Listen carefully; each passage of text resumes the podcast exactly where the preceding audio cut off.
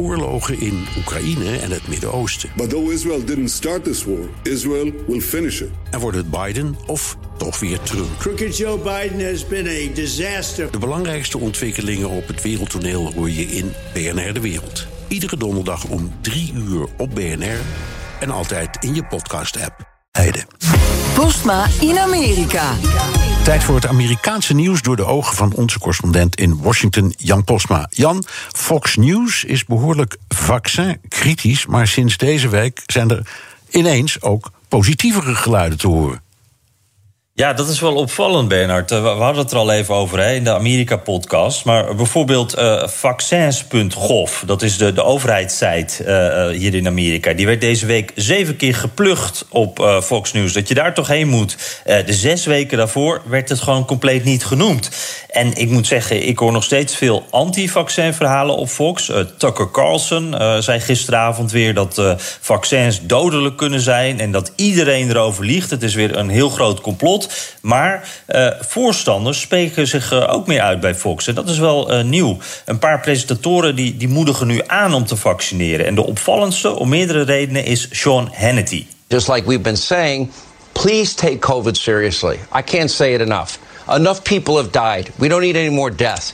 Research like crazy. Talk to your doctor, your doctors, medical professionals you trust based on your unique medical history, your current medical condition, and you and your doctor make a very important decision for your own safety. Take it seriously.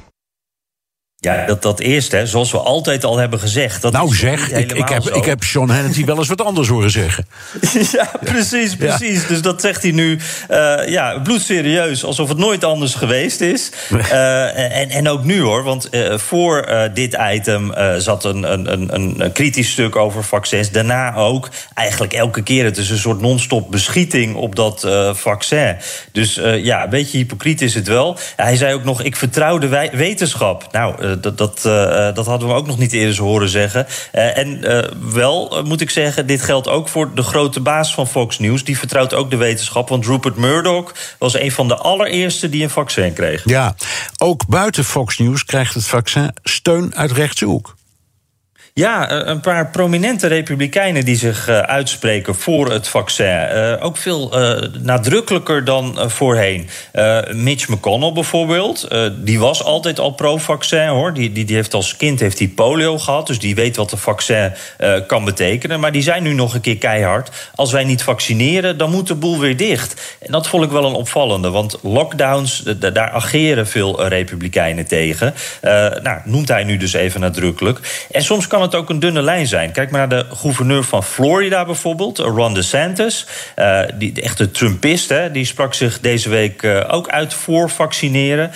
Moet ook wel een beetje, want één op de vijf coronagevallen in Amerika komt nu uit Florida. Maar terwijl hij dat zegt, verkoopt zijn campagne anti-Fauci t-shirts. Don't ja. Fauci my Florida staat erop. Jongen, jongen. Dus in dit geval uh, is hij nu voor het vaccin, maar tegen Fauci. Uh, ja, ik denk dan vanwege de lockdowns en meer dingen. Uh, maar heeft dus tegelijkertijd ook wel kritiek op diezelfde wetenschappen. Dus het is een hele dubbele boodschap. Ja, en verwarrend vind ik ook. Je, je zal maar twijfelen, zal ik me wel of niet laten inenten. En je moet uit deze Jan Boel een keuze maken. Ja, hey, Jan. Passen met dat woord, Bernard. Ja, maar ja, ja, inderdaad. En, en ook als je dus al overtuigd bent van je gelijk dat je niet moet vaccineren, ja, dan pak je eruit. Dan pak je eruit, je wil, precies uitkomt. Oké, okay. kan het pakken. Biden uh, gaf gisteravond een town hall event bij CNN. Hij kon het niet laten om het even over Fox News en de vaccins te hebben. Ja, ja, hem was er namelijk ook opgevallen dat daar wel iets is uh, veranderd voor nu. Uh, en hij maakt er een beetje een grapje van. Uh, hij noemt Fox niet bij naam. One of those other networks is not a big fan of mine. one you talk about a lot. But if you notice, as they say in, in, in the southern part of my state, they've had an altar call, some of those guys. All of a sudden they're out there saying, let's get vaccinated. Let's get vaccinated. The very people before this were saying, So that, but that, I, I shouldn't make fun. Of that's good. Ja, ik moet er geen grappen over maken. Ik moet er niet triomfantelijk over doen, zegt Biden. Maar ja, dat doet hij hier natuurlijk juist wel een beetje. En dat is denk ik niet slim. Dit fragment werd ook bij rechtse media meteen overal gedeeld op social media. Uh, dat vaccin is gewoon ongelooflijk politiek beladen. Hoe, hoe, belachelijk dat ook is. En, en ja, dan helpt dit fragment nee. dus helemaal niet om die Fox-kijkers uh, toch aan dat vaccin te helpen. Nee, ik denk ook toen ik het hoorde: don't rub it in. hey, Jan. Ja, precies. Biden ontving de winnaars van de Super Bowl in het Witte Huis, waaronder ook de grote ster Tom Brady. Trump zal er met interesse naar hebben gekeken, want Brady is toch een golfmaatje van Trump? Ja, uh, en ik denk dat het nu eventjes uh, wat moeilijk was op de uh, golfbaan van Bedminster, waar Trump op dit moment zit. oppassen voor vliegende televisies. Want Tom Brady, een legende in American football inmiddels, die, die stond bekend als een echte Trump-supporter, persoonlijke vriend ook van Trump. hadden wel een beetje wat ruzie al eerder, toen, toen hij het oneens was met Trump, toen hij tekeer ging over dat knielen voor de wedstrijd, weet je nog. Ja. Nou, nu was hij dus in het Witte Huis voor zijn huldiging. Terwijl eerder, toen hij daar gehuldigd zou worden worden toen Trump daar nog zat. Toen kwam hij niet opdagen. En nu stond hij zelfs uitgebreid grappen te maken met Joe Biden. Biden, notabene over Trumps weigering om Bidens verkiezingsoverwinning te erkennen. En over Trumps bijnaam voor Biden. Not a lot of people, uh, you know, think that we could have won. And um, in fact, I think about 40% of the people still don't think we won. I understand that. You understand that, Mr. President? I understand that. Yeah. And personally, you know, it's nice for me to be back here.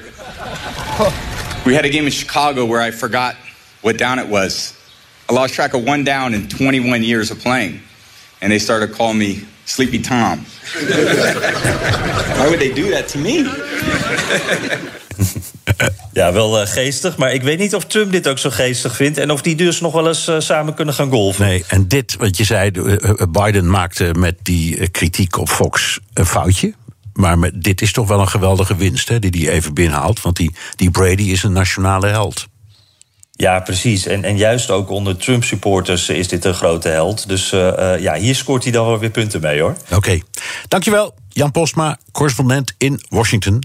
Wilt u meer horen over dat fascinerende land? Luister dan naar de Amerika-podcast van Jan en mij. Staat net weer een nieuwe online. En tot zover BNR De Wereld. Terugluisteren kan via de site, de app, Spotify of Apple Podcasts. Reageren kan via een mailtje naar dewereld.bnr.nl. Tot volgende Ook Liesbeth Staats vind je in de BNR-app. Ja, heel handig. Luister live naar Kees en mij tijdens de Daily Move. Dan blijf je ook gelijk op de hoogte van breaking news en het laatste zakelijke nieuws. En daar vind je ook alle BNR-podcasts, waaronder de Perestrooikast. Download nu de gratis BNR-app en blijf scherp.